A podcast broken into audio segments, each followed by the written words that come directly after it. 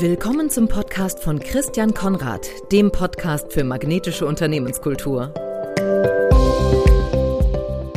Herzlich willkommen zu einer weiteren Folge des Podcasts für magnetische Unternehmenskultur. Mein Name ist Christian Konrad und mein Gast heute ist Stefan Multhaupt. Stefan ist Partner bei Deep White, einer Unternehmensberatung in Bonn, spezialisiert auf Unternehmenskultur und Digitalisierung. Er ist, und da bin ich mal gespannt, was das, was das bedeutet, er ist IBM-Champion und war lange geschäftsführender Gesellschafter einer Business Intelligence and Data Analytics Beratung namens GMC Quadrat. Gemeinsam haben wir das Interesse für Unternehmenskultur auf der einen und Nachhaltigkeit auf der anderen Seite.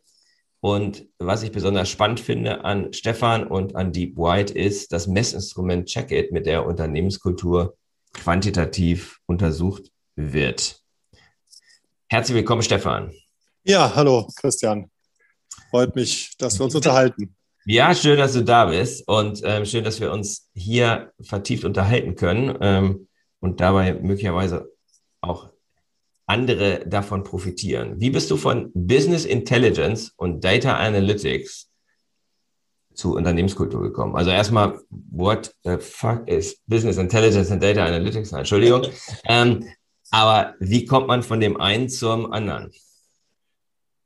Ja, mit, äh, hast eben schon erwähnt, die, äh, meine ehemalige Firma, aus der ich dann äh, 2017, 18 ausgestiegen bin und äh, unter, mit Deep White, äh, mit dem Dr. Gregor Schönborn zusammen angefangen habe, ähm, war eigentlich ein logischer Schritt. Mit der alten Firma haben wir äh, Reporting, Planung, Forecast Lösungen gemacht für mittelständische Unternehmen, für Konzerne.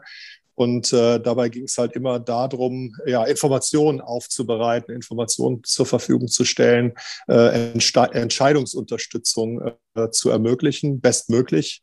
Und äh, meine Rolle dort war auch immer die, ich sag mal, diese Schnittstelle zwischen fachlicher Anforderung und der IT herzustellen.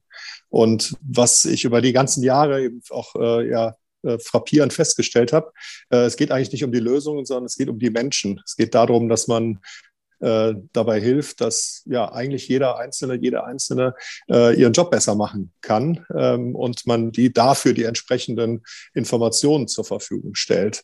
Das heißt, eigentlich geht es weniger um Software und weniger um Analytics, als vielmehr darum, was kann ich für Informationen äh, liefern, erzeugen, äh, zusammenbauen, die dann am Ende ja, den, den Menschen helfen. Insofern einfach äh, ja, Software äh, als Mittel zum Zweck der mhm. den Menschen dient. Und mhm. was da einfach ein ganz wichtiger Punkt ist, wo das, äh, wo das bei rauskommt, ist, wenn man versucht herauszufinden, was denn eigentlich die Bedarfe sind. Mhm. Äh, genau, dann geht's, äh, fragt man die Menschen. Dann fragt man keine Server, sondern fragt die Menschen. Und äh, da muss man ziemlich genau hinhören können und muss äh, ziemlich genau verstehen, äh, wie tickt der Einzelne, die Einzelne, wie tickt die Organisation wie möchte man eigentlich tatsächlich zusammenarbeiten? Ja, was ist die Kultur sozusagen, die, äh, die Kollaboration? Wie möchte man arbeiten? Wie soll Information fließen können? Ähm, und das ist der, ja, der Übergang eigentlich dazu, dass äh, Unternehmenskultur auch schon immer eigentlich ein wichtiger Teil äh, meiner Arbeit war. Das heißt, es ist ein bisschen für dich hat sich ein bisschen das äh, geändert, das Wozu. Also so nehme ich das jetzt wahr. Business Intelligence Data Analytics ist sehr prozessorientiert und ähm, du betrachtest das Ganze jetzt eben eher aus der, aus der, aus der Organisations- und People-Seite, aus der Menschen, menschlichen Seite und brauchst dafür dann wieder ähm, diese Themen. Genau, absolut. Also das äh, mit, mit, dem, mit dem Schritt Deep White äh, bin ich auch ganzheitlicher aufgestellt. Das heißt, äh, es geht nicht mehr nur um nur in Anführungsstrichen um Reporting-Planung, Forecast-Themen, äh, sondern es geht um äh, die Abläufe in einer Organisation als solches. Und äh, da gehört, wie gerade auch schon gesagt, Kollaboration dazu, da gehört mhm. Dokumentmanagement dazu, da gehört ähm, ähm, äh, ja, sämtliche, sämtliche Formen von, von Prozessen, ob im Vertrieb, im, in der Produktion, ähm, alles gehört einfach dazu, um am Ende eine möglichst ganzheitliche äh, Unterstützung möglich zu machen. Ja, mhm. das ist äh, auch so, dass eben, ähm, das ist auch immer, immer eigentlich so der, der Ansatz gewesen, rechts und links zu gucken und zu schauen, wie die Lösung, die man entwickelt, eigentlich in den Rest reinpasst.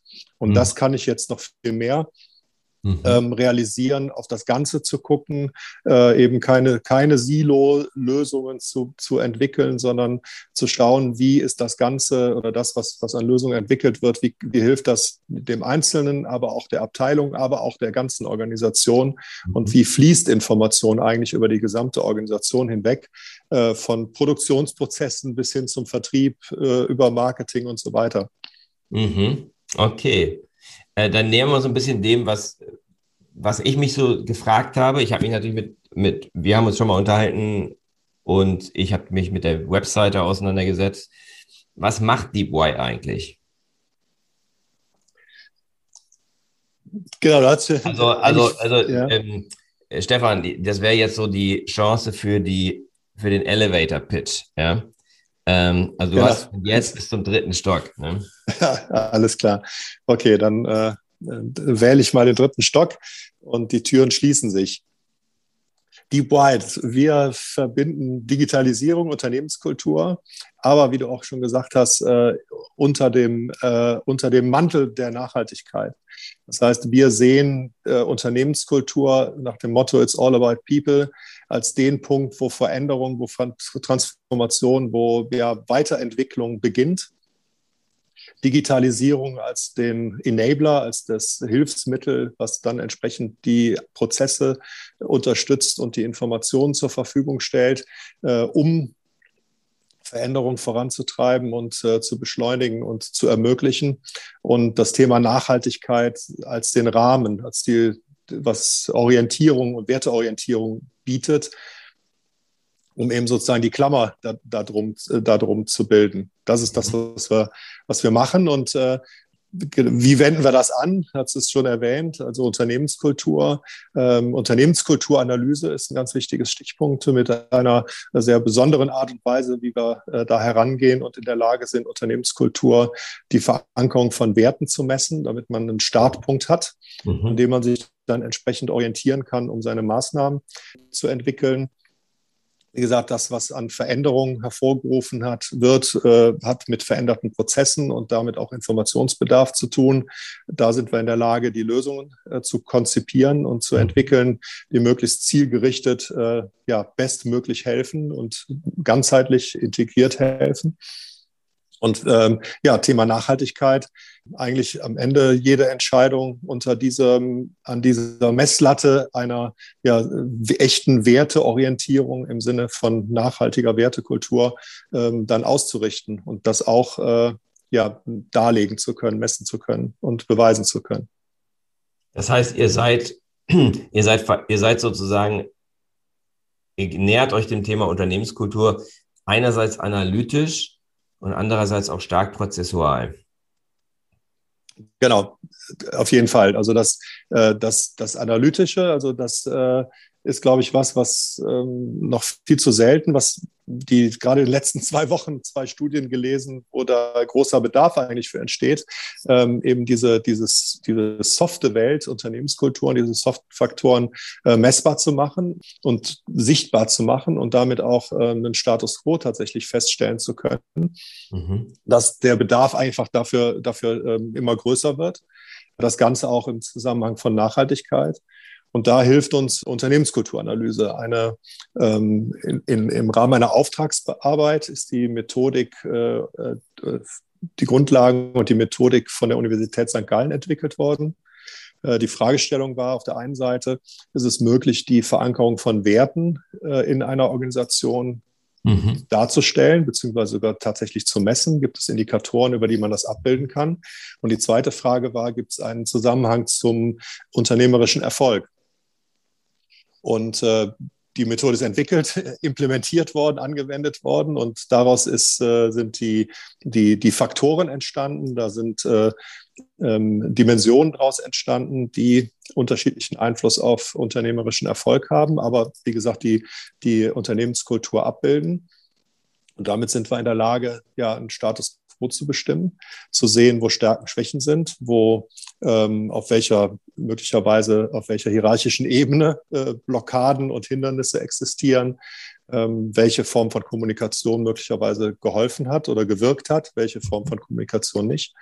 Und ähm, können da konkrete Handlungsoptionen ableiten ähm, aus der Organisationsentwicklung, Strategieentwicklung, ähm, Führungskräfte, Personalentwicklung, interne, externe Kommunikation, um einfach so ein paar Themen zu nennen, die, äh, mit denen man dann äh, ja, die Themen, die möglicherweise Schwächen sind, konkreter angehen kann.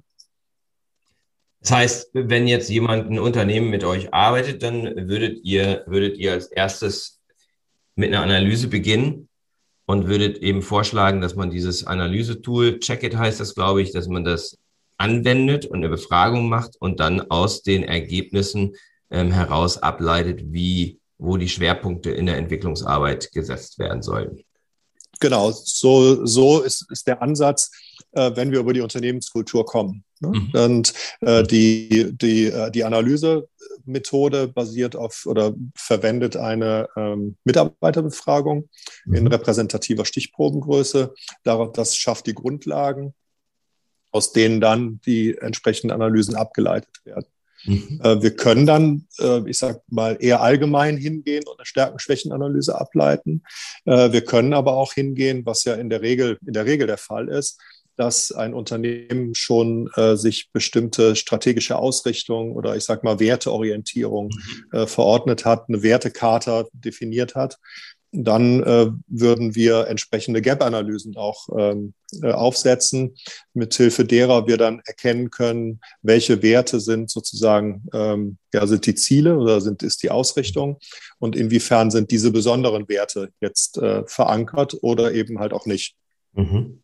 Ja, das, ich glaube, das ist das, was viele, viele, vielen Leuten, die sich mit Organisationsentwicklung beschäftigen, so ein bisschen häufig, also oder in vielen Fällen fehlt, nämlich, dass sie irgendwo einen Start und einen Endpunkt definieren können. Also für mich ist es ja immer wichtig, dass man Ziele setzt und Ziele sollten, wenn sie, wenn sie den Namen verdienen, sollten immer quantitativ messbar sein. Die muss ja immer von A nach B und dann, wenn ich A nicht kenne, ist es schwer, B zu definieren. Ja. ja das ist, das finde ich super, dass ihr das als, äh, dass ihr das in diesem Bereich anbietet. Ähm, Frage, woher kommt euer Name Deep White? Ja, Deep White, äh, tiefes Weiß. Wofür steht das? Ähm, wenn man äh, die Farbenlehre betrachtet, dann ist es ja so, wenn ich äh, alle Spektralfarben zusammennehme, dann habe ich Weiß, dann habe ich ein mhm. tiefes Weiß, klares Weiß oder äh, je nachdem, wie man das bezeichnen mag. Wir sagen halt ein, ein Deep White. Ähm, wenn ich dann Filter benutze, äh, also sprich, wenn ich rot sehe, dann heißt es, ich habe einen Filter davor, der etwas äh, von den Spektralfarben, das Durchreichen der, der, der Farbe verhindert. Das heißt, die Wellenlängen, die eben den roten Bereich äh, repräsentieren, die kommen nicht durch. Das heißt, je mehr Filter ich benutze, mhm. desto weniger Weiß habe ich. Oder je weniger Filter ich benutze, desto näher bin ich eben an diesem, an diesem Deep White, an diesem tiefen, klaren Weiß.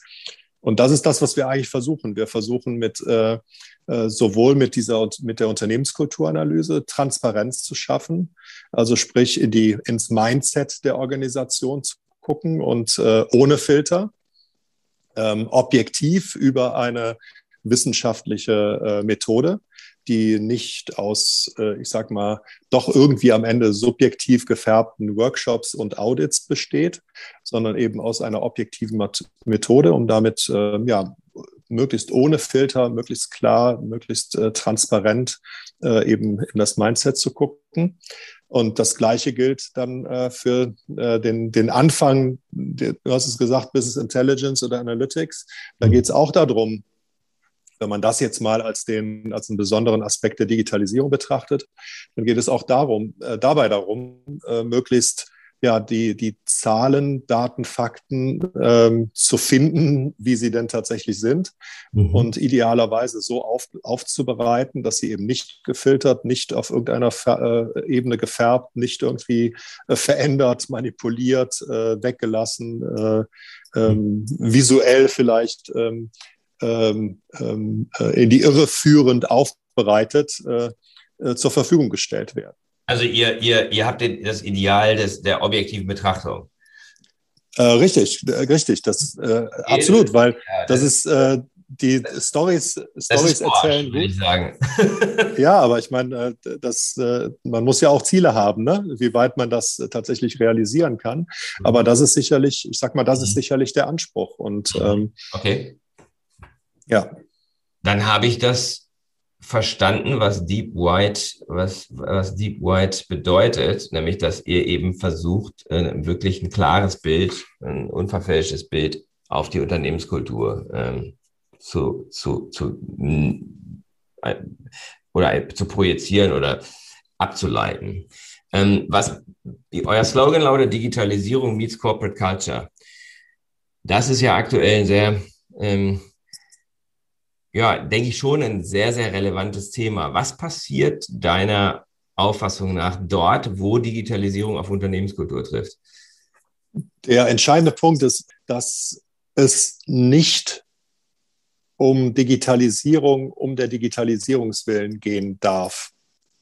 Das ist, glaube ich, ein ganz wichtiger Punkt. Mhm. Äh, man muss erkennen, dass äh, äh Digitalisierung unglaublich viel Potenzial und Möglichkeiten bietet, dass aber jeder für sich, für seine Organisation, also jedes Unternehmen für sich, für, für, für die eigene Organisation herausfinden muss, äh, was, welche Möglichkeiten oder welche Nutzung denn tatsächlich am Ende des Tages zum Tragen kommt und was wirklich hilfreich ist. Mhm. Ja, dieses, äh, dieses Beispiel, äh, ich sag mal, ein, äh, ein, ein Unternehmen, was Maschinen baut, wird nicht zu einem Google werden, ja, äh, weil dann baut es keine Maschinen mehr. Das heißt, ähm, und dann gibt es die Maschinen auch nicht mehr, weil sie keiner baut. Ja? Das heißt, ähm, man, dieses, diese, dieser, dieser Begriff oder beziehungsweise ja, das, die, die Sau, die da durchs Dorf getrieben wird mit Digitalisierung und jetzt müssen alle, jetzt ist das Einzige, was noch Wert hat, sind Daten. Ja? Ähm, da, da muss man, glaube ich, ein ganzes Stück von abschneiden und erstmal hingucken, was habe ich überhaupt für Abläufe? Was habe ich überhaupt für Bedarfe? Wie, äh, wie treffe ich überhaupt Entscheidungen und wie kann mir eben Digitalisierung dabei helfen, dass mein Geschäftsmodell, das, was ich mache, das, was ich herstelle, äh, das, was meine Dienstleistung ist, äh, wie kann ich das denn besser unterstützen? Wie kann ich die Menschen, die bei mir sind, einfach besser unterstützen, damit ähm, eben die Möglichkeiten der Digitalisierung zu nutzen? Und äh, in dem Zusammenhang äh, gibt es auch nicht zwangsläufig diese, ich sag mal, was ja auch immer wieder gefordert wird, diese, diese Kultur der Digitalisierung oder diese digitale Kultur. Weil Digitalisierung ähm, aus unserer Erfahrung, aus unseren Projekten ähm, Veränderung beschleunigt hat, und zwar enorm beschleunigt hat und sicherlich viele Dinge möglich gemacht hat. Aber am Ende des Tages ist es, ähm, ich sage mal, beschleunigte Veränderung, beschleunigte Transformation zu, ähm, ja, beschleunigte Veränderung einfach. Äh, die Veränderung hat es aber auch schon vorher gegeben. Ja, ähm, Unternehmen, die es seit, was weiß ich, vielen, vielen Jahren am Markt gibt, die haben unterschiedlichsten, ähm, unterschiedlichsten äh, veränderten Rahmenbedingungen schon Rechnung getragen, dass andere Wettbewerber kamen, dass neue Märkte aufgegangen sind, dass ähm, vielleicht der, der, der Bildungsgrad sich geändert hat, ja, dass äh, vielleicht ähm, die, die Möglichkeit irgendwie zu rekrutieren sich, sich verändert haben. Und dies, wer, wer diesen Veränderungen nicht Herr geworden ist, der wird auch äh, mit Sicherheit heute Probleme haben. Und den würde es aber auch seit 40 Jahren nicht geben. Ja. Und insofern ist. Da würde ich, ich, mal, da würde ich gerne mal einhaken, weil ähm, das würde ich gerne besser verstehen. Also du sagst letzten Endes, dass ähm, man die Kirche im Dorf lassen sollte. Und es hat schon viele Veränderungen gegeben. Digitalisierung ist eine weitere. Und ähm, äh, du hast den Maschinenbau und das Maschinenbauunternehmen genannt, das nach wie vor Maschinen baut. Da würde ich gerne mal eine, da würde ich gerne mal eine Gegenthese versuchen. Und die Gegenthese wäre halt ähm, Automobilindustrie. Also die deutsche Automobilindustrie ist es immer noch nicht gesagt, ob das alles funktionieren wird, was die deutsche Automobilindustrie jetzt vorhat. Ähm, und ich habe mich mit einem Experten dazu vor ein paar Tagen unterhalten und er sagt, ich habe einfach gefragt, warum ist es denn so, dass ähm, Tesla immer noch fünf Jahre Vorsprung hat, was die, was die e- E-Mobilität angeht, was die Technologie angeht. Und das geben Leute hinter vorgehaltener Hand aus deutschen Automobilkonzernen auch offen zu oder auch ganz offen. Hm. Und die Antwort war, naja, Tesla hat halt das Auto einfach neu gedacht. Das heißt, Tesla hat, hat, hat einen ganz anderen, eine ganz andere Perspektive gehabt auf das Automobil und hat deswegen, weil sie diese andere Perspektive hatten, das Auto auch ganz anders konstruiert. Während, während die deutsche Automobilindustrie hergegangen ist und gesagt hat, oh, jetzt kommt E-Mobilität, dann lass uns doch das Auto, was wir jetzt schon haben, einfach mal mit einem Elektroantrieb versehen. Und da liegt das Problem. Also ich würde jetzt sagen, das hat schon sehr viel mit Unternehmenskultur zu tun, nämlich mit der Kultur. Habe ich eine Kultur, wo ich tatsächlich bereit bin und auch in der Lage bin, das ist ja gar nicht so einfach, mein Geschäftsmodell von heute in Frage zu stellen und gegebenenfalls auch den Mut, das Geschäftsmodell zu, zu, zu neu zu erfinden. Zweites Beispiel wäre Nokia, gibt es nicht mehr. Warum? Weil sie es nicht geschafft haben, eine Geschäftsmodelltransformation hinzubekommen. Ja, das. Ich bin jetzt nicht sicher, ob ja. das, also ich, ich wäre da, ich wäre da nicht, ich würde dir da nicht so uneingeschränkt folgen wollen, äh, dass das nicht sehr viel mit Unternehmenskultur zu tun hat und dass die Digitalisierung nicht eine sehr dramatische, äh, zum Teil sehr dramatischen Paradigmenwechsel ähm, einfordert von Unternehmen. Und dass, wenn uns das nicht, wenn, wenn ein Unternehmen das nicht gelingt, dass das nicht gegebenenfalls auch existenziell werden kann. Ähm, definitiv. Ähm, der Punkt ist aber der, dass, ähm, was ich auch eben meinte, es hat Dinge enorm beschleunigt. Ja?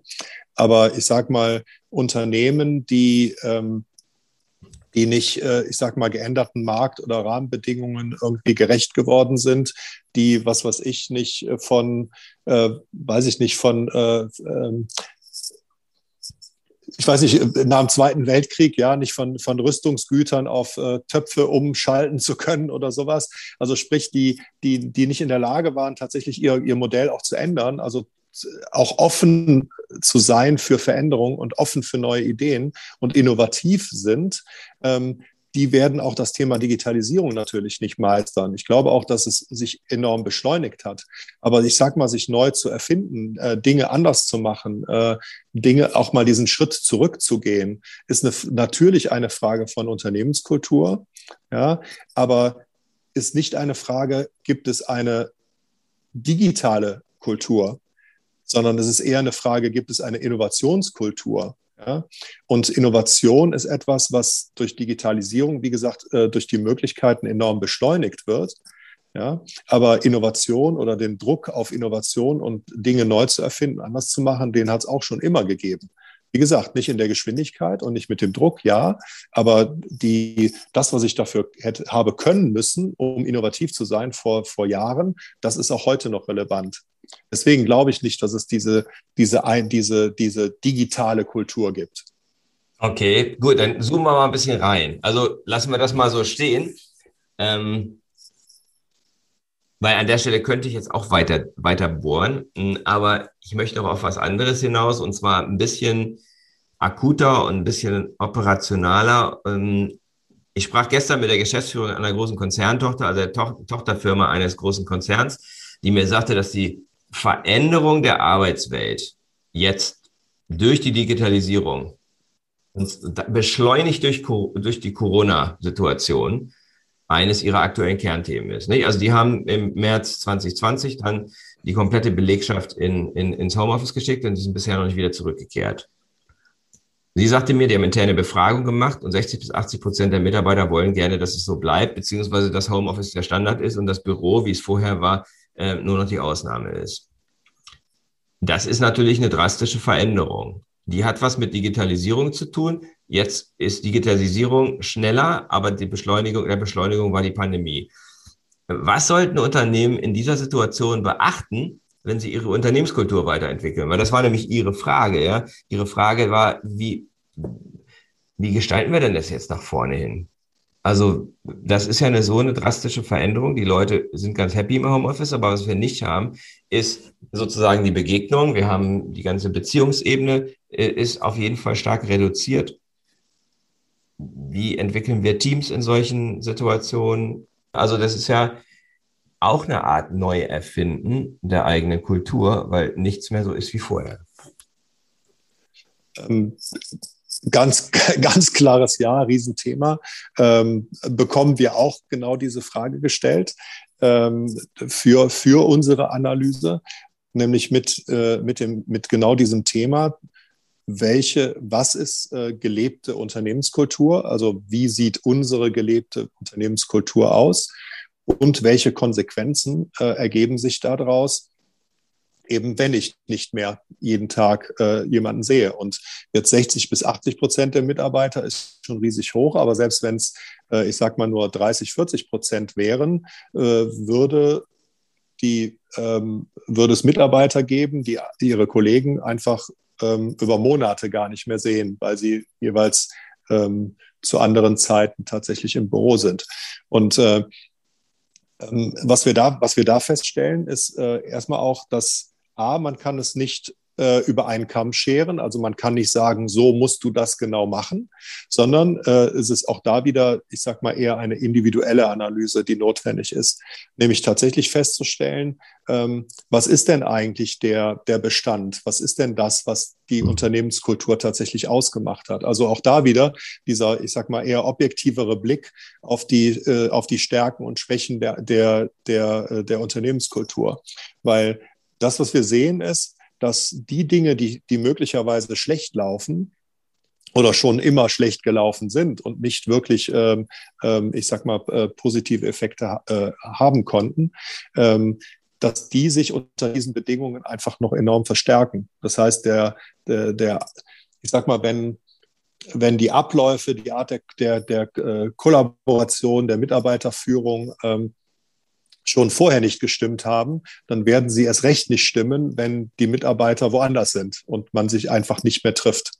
Ja, Gut, das, ähm, das, verstehe ich. Aber wenn jetzt, wenn jetzt zum Beispiel die, die, die, der Zusammenhalt vorher ganz gut war und ähm, die Zufriedenheit in Ordnung und jetzt sozusagen das leise schleichend erodiert, der Zusammenhalt im Team, dass Leute anfangen, sich allein zu fühlen und so. Wie geht man damit am besten um? Man muss, also das, was auf das, das, was ein, ein wichtiger Punkt ist, überhaupt erstmal rauszufinden, dass es so ist. Das heißt mhm. also, man muss ja auch irgendwie die, ich sag mal, die, äh, die äh, Kommunikation aufbauen, dass man überhaupt rausfindet ähm, und dafür sensibilisiert, ob das die Mitarbeiter, die Kolleginnen sind oder ob das die Führungskräfte sind, äh, dass sie genau für diese Themen überhaupt erstmal sensibilisiert werden. Ja, weil ähm, ich sag mal, äh, jemand, der, dass man erkennt oder dass man, dass man sensibilisiert ist, das auch überhaupt zu erkennen, dass es möglicherweise mhm. Problematiken gibt.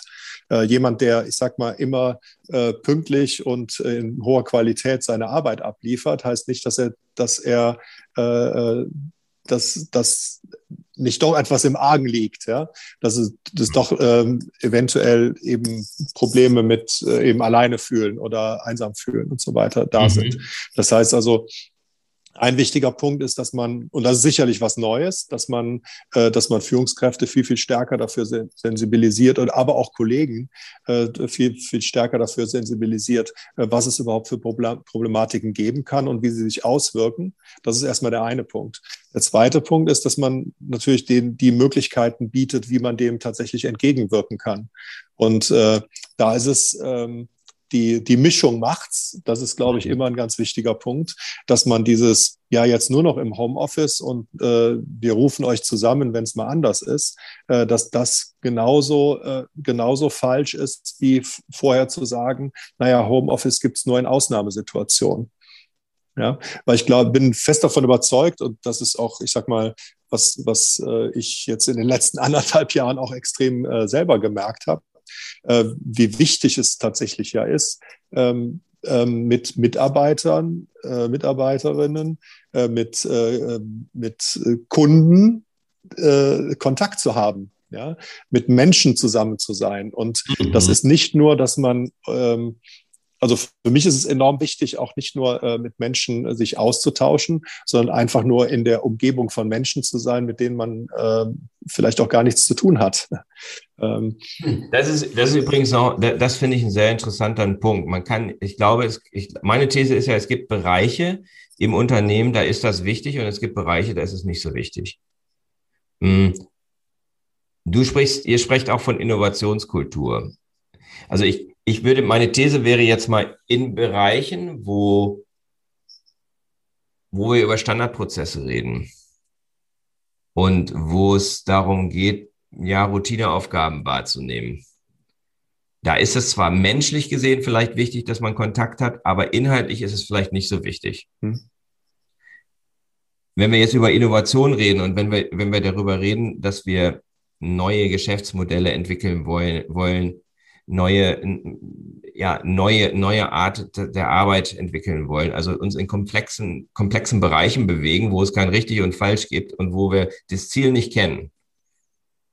Meine These wäre, da ist das physische Miteinander noch weitaus eher wichtig als vielleicht im, also ne, da wo, da wo, da wo letzten Endes synergistisch gearbeitet wird.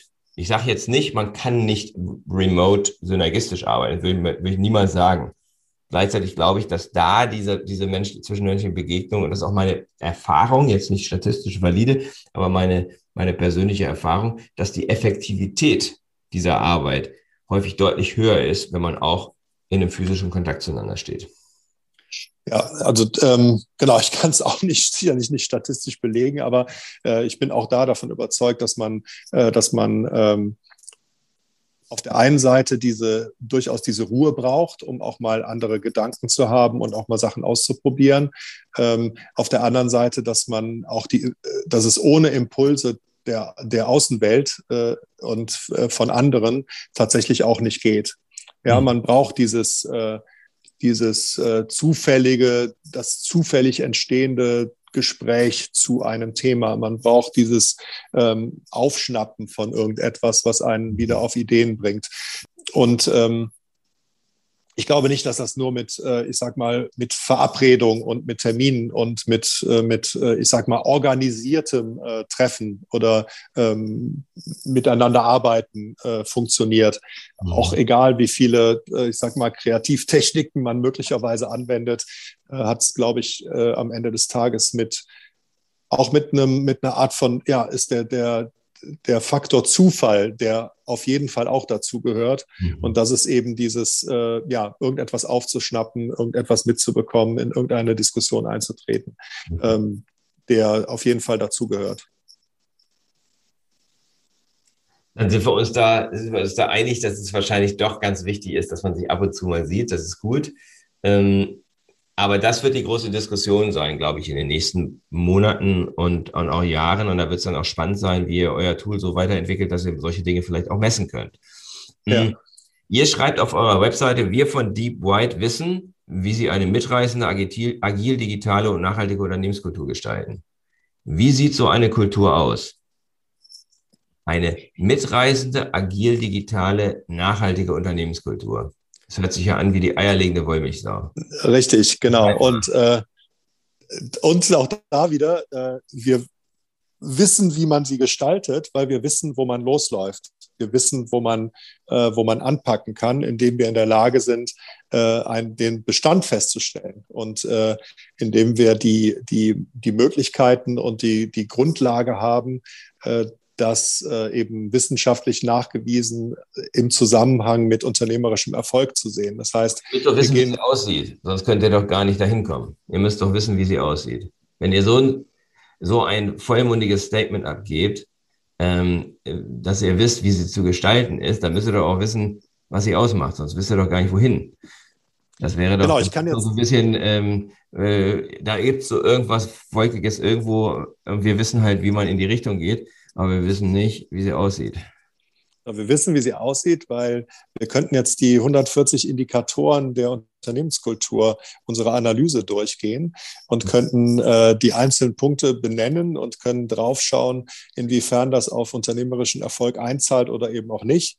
Und äh, dann, wenn wir da drüber gehen und diese Aspekte alle berücksichtigt haben, dann äh, können wir beschreiben, was der, was der Mix ist ah. der, äh, der eben zum, zum ja, bestmöglichen, erfolgreichen Miteinander führt. Ja, ist aber so, ist aber so theoretisch, Stefan. Mitreißend, agil, digital, nachhaltig. Woran merke ich das, wenn ich da jetzt reingehe? Ich komme in so ein Unternehmen, wo ihr jetzt festgestellt habt, das ist mitreißend, agil, digital und nachhaltig.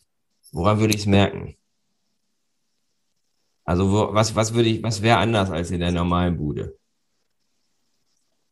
Wenn wir auf die, auf die Analyse gucken, nehmen wir das Thema Nachhaltigkeit. Nachhaltigkeit ist der, ich sag mal, der größte, der stärkste Treiber in, der, in, an, in den Dimensionen, die Unternehmenskultur äh, beschreiben, äh, der den größten Was Effekt hat. Das heißt, mhm. genau, und das heißt, ähm, eine, eine, eine Unternehmenskultur, die erfolgreich ist, die nimmt die Mitarbeiterinnen dort mit, wo sie selber, äh, selber motiviert sind, was ihre, wenn ihre eigene Wertewelt sozusagen mit der Wertewelt des Unternehmens übereinstimmt. Und das ist genau dieser Punkt, warum, nach, warum eigentlich logisch Nachhaltigkeit der, an der Stelle der größte Treiber ist. Das, was mich selber bewegt, das mir, was mir selber am wichtigsten ist, wenn das sich wiederfindet in Werten, mhm. dann, dann habe ich eine entsprechende Einstellung zu dem, äh, was ich im Unternehmen äh, sein will oder wie ich mich verhalten will, dann, äh, dann äh, äh, verhalte ich mich entsprechend und dementsprechend äh, entwickelt sich dann ein, ein, ein Miteinander. Das heißt, es ist eine, eine Mischung aus, äh, wenn man die, ich sag mal, die stärkeren, äh, die stärkeren ähm, ähm, Dimensionen nimmt, dann ist es der, ähm, die, die, ich sag mal, die Menschlichkeit, die im Unternehmen äh, nicht bei den Mitarbeitern untereinander äh, vereinbart ist, sondern welchen Rahmen das Unternehmen bietet, äh, tatsächlich sich ja man selbst zu sein, sich sich einbringen zu können, sich entwickeln zu können. Inwiefern äh, das äh, aner dafür Anerkennung auch ähm, mhm. zur Verfügung steht. Inwiefern ähm, äh, Dimension Kompetenz, inwiefern gefördert und gefordert wird, ähm, äh, sich entsprechend weiterentwickeln zu können. Das sind alles Punkte, die, die enorm wichtig sind und die ja, dem einzelnen Mitarbeitenden dabei helfen, äh, sich ja, bestmöglich ähm, motiviert, innovativ, kreativ auch entsprechend entfalten und einbringen zu können. Okay. Also letztendlich ist ja das, was ich, was sich ganz viele Unternehmen wünschen. Also wenn ich jetzt sage, mitreißen, agil, digital, nachhaltig, so, das ist ja so ein bisschen das Idealbild. Ähm, du sagst, ihr, ihr sagt sehr selbstbewusst, ihr wisst, wie man die gestaltet. Wie gestaltet man ja. die? Wie macht man das? Es gibt ja Leute, die behaupten, man könne Unternehmenskultur sowieso gar nicht gestalten. Äh, man kann sie nicht verordnen, äh, aber man kann sie gestalten. Man okay. kann äh, die entsprechenden Maßnahmen aufsetzen, um ähm, das, äh, ich sag mal, äh, Thema ähm, was, was ich gerade erwähnt habe, Incentivierung, ja, dass es eben nicht nur nicht darum geht, äh, eben ähm, äh, Leistung, äh, Ideen mit, äh, mit Geld zu belohnen, weil das ist auch äh, was durchaus ja auch statistisch oder beziehungsweise nachgewiesen werden kann, dass Gehaltserhöhungen eine relativ kurze Halbwertszeit eigentlich tatsächlich von wenigen Tagen haben, sondern mhm. dass, dass, man, dass man beibringt, dass äh, Belohnung in Form von Anerkennung, im An Anerkennung von der Leistung Einzelner, Anerkennung mhm. der Leistung äh, eines Teams, mhm. ähm, dass das viel wichtiger ist als, mhm. als äh, monetäre Aspekte. Und wenn ich so meine die letzten äh, Jahre betrachte, wo ich auch ähm, für die, die Einstellung der Mitarbeiter verantwortlich war, habe ich in vielen, vielen Personalgesprächen auch die äh, gar nicht die Frage nach dem Geld bekommen. Natürlich gab es einen gewissen Rahmen, in dem man sich natürlich bewegen musste, aber die, die Verhandlung war vielmehr darüber, ja, wofür steht ihr denn eigentlich? Äh, wie arbeitet ihr denn eigentlich miteinander? Ähm, wie kann ich mich weiterentwickeln? Was sind die Herausforderungen heute oder morgen, die ihr mir bietet? Und das sind, das sind ähm, genau die Dinge, die wir auch in Unternehmenskulturanalysen sehen, äh, an denen gearbeitet werden muss und an denen man, äh, um einfach nur jetzt hier ein paar Beispiele, äh, nur sehr wenige Beispiele zu nennen, mhm. äh, wie man eine ähm, ja, eine ähm, attraktive Wertekultur, Unternehmenskultur ähm, aufbauen kann. Also das, das finde ich, ein, das finde ich einen sehr spannenden Punkt, nämlich das Thema Anerkennung, Wertschätzung. Hm, ich glaube, dass, ich glaube, wie du das Geld ähm, nur eine kurzfristige Geschichte ist. Es ist natürlich nicht unwichtig. Also es ist ja, es kann ja eine Negativkomponente haben und dann muss man da, daran arbeiten. Nicht? Also wenn man jetzt das, wenn jetzt Menschen das Gefühl haben, sie bekommen nicht das, was sie eigentlich verdienen, ähm, dann kann es sozusagen eine negative Wertschätzungsrolle haben. Aber langfristig ist eben die Anerkennung, die Wertschätzung der Leistung eine der wichtigsten, eine der wichtigsten Treiber, sehe ich auch so. Hm, damit die agil und digital wird, ähm, was ist denn da noch wichtig bei der Gestaltung? Da ist enorm wichtig, dass man versteht, was der Job des Einzelnen, der Einzelnen ist und äh, welche Möglichkeiten es gibt, den Job bestmöglich machen zu können. Mhm. Das heißt, diese, diese Chancen, diese Möglichkeiten äh, von, von, von Digitalisierung nutzen zu können, ähm, was aber da wichtig ist, dass man, äh, und das ist die, die vielen Jahre von Systementwicklung haben das ein, eindeutig gezeigt, dass äh, ein, ein System wird nicht oder die Anforderungen werden nicht von einem Abteilungsleiter definiert, sondern um die Anforderungen an einen Prozess zu verstehen, muss man mit jedem, auf jeder Ebene, äh, in jedem Teilbereich eines Prozesses mit jedem sprechen, um zu verstehen, was dort die Bedarfe sind, mhm. damit man am Ende Lösungen entwickelt, die jedem Einzelnen helfen und die eine, ich sag mal, integrierte Landschaft sind, in mhm. der man aber gleichzeitig auch, selbst wenn man mit allen gesprochen hat, ähm, ist das, äh, das ist eigentlich so wieder dieser Schritt zum Anfang, warum Digitalisierung Unternehmenskultur, der äh, das ganze Change Management, die Kommunikation um die Implementierung von Veränderungen äh, einfach un unglaublich wichtig. Ja, selbst wenn ich am An Anforderungen bei jedem aufgenommen habe, muss trotzdem äh, der einzelne Prozessbeteiligte verstehen, warum, was er davon hat oder sie mhm. davon hat. Ähm, gleichermaßen aber auch, ähm, was andere davon haben. Ja, ich muss vielleicht irgendein eine Information eingeben, was mir total lästig erscheint. Das ist aber total wichtig für denjenigen oder diejenige, die dann im Prozess folgt. Genauso ist es aber auch andersrum. Äh, andere geben auch Informationen in die Prozesse ein, die mir helfen. Mhm. Ja.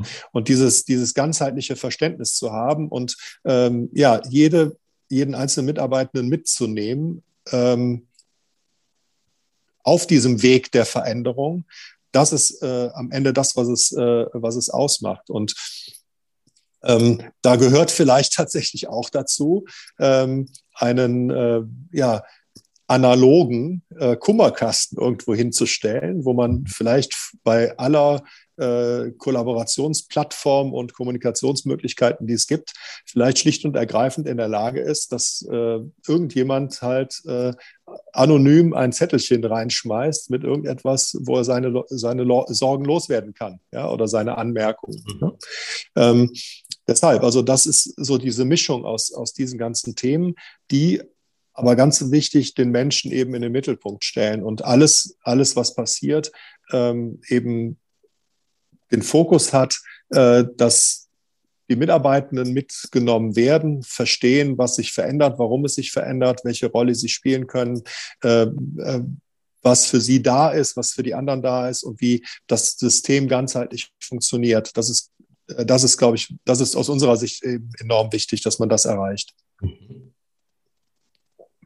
Und dann kann es passieren, dass die Kultur vielleicht magnetisch wird. Das ist ja mein Begriff, den ich gerne verwende. Was ist deine Assoziation, wenn du das hörst? Magnetische Unternehmenskultur. Genau, also magnetisch ist ja äh, übersetzt sofort das Anziehende. Ne? Also ähm, das, warum wir ja auch immer wieder gefragt werden, ist, äh, wie kann ich nachweisen, was das, was uns wichtig ist, auch tatsächlich im, im Wissen, im Handeln der Mitarbeitenden verankert ist. Ja, das heißt, bin ich authentisch? Ist das, mhm. was ich äh, sein will, wird das auch tatsächlich gelebt? Mhm. Und zwar nicht nur von den Führungskräften, sondern dann am Ende des Tages natürlich auch von jedem Einzelnen in der, im Unternehmen. Ähm, und dann wird es was, äh, was spannend ist, wo ich gerne hin will. Ja, und wo ich vielleicht schon an der Rezeption merke, ähm, dass ich dahin will, ähm, bis ich mich eben in die dritte Etage raufgearbeitet mhm. habe ähm, und in meinem Vorstellungsgespräch sitze, ähm, dann habe ich auf jeder Ebene erlebt, ähm, dass es etwas ist, was äh, ja authentisch ist, was äh, mich anzieht, was, wo ich sage, in dem Umfeld, das spüre ich, da möchte ich gerne sein. Hast du Beispiele für Unternehmen, die magnetisch sind? Wo das an, wo man das an der, wo man das schon an der Pforte oder am Empfang merkt, da ist was, da möchte ich hin.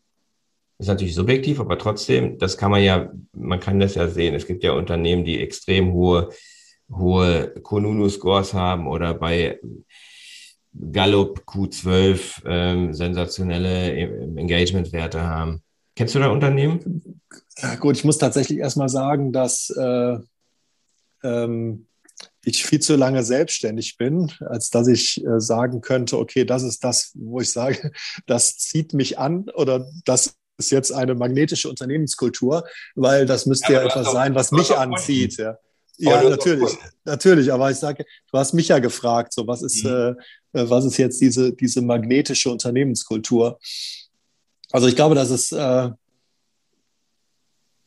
ja, ich möchte jetzt auch, ja, nee. Ich will keinen Namen nennen, weil ich, ich finde, man kann da durchaus einen Namen nennen, weil das ist ja nur positiv. Ne?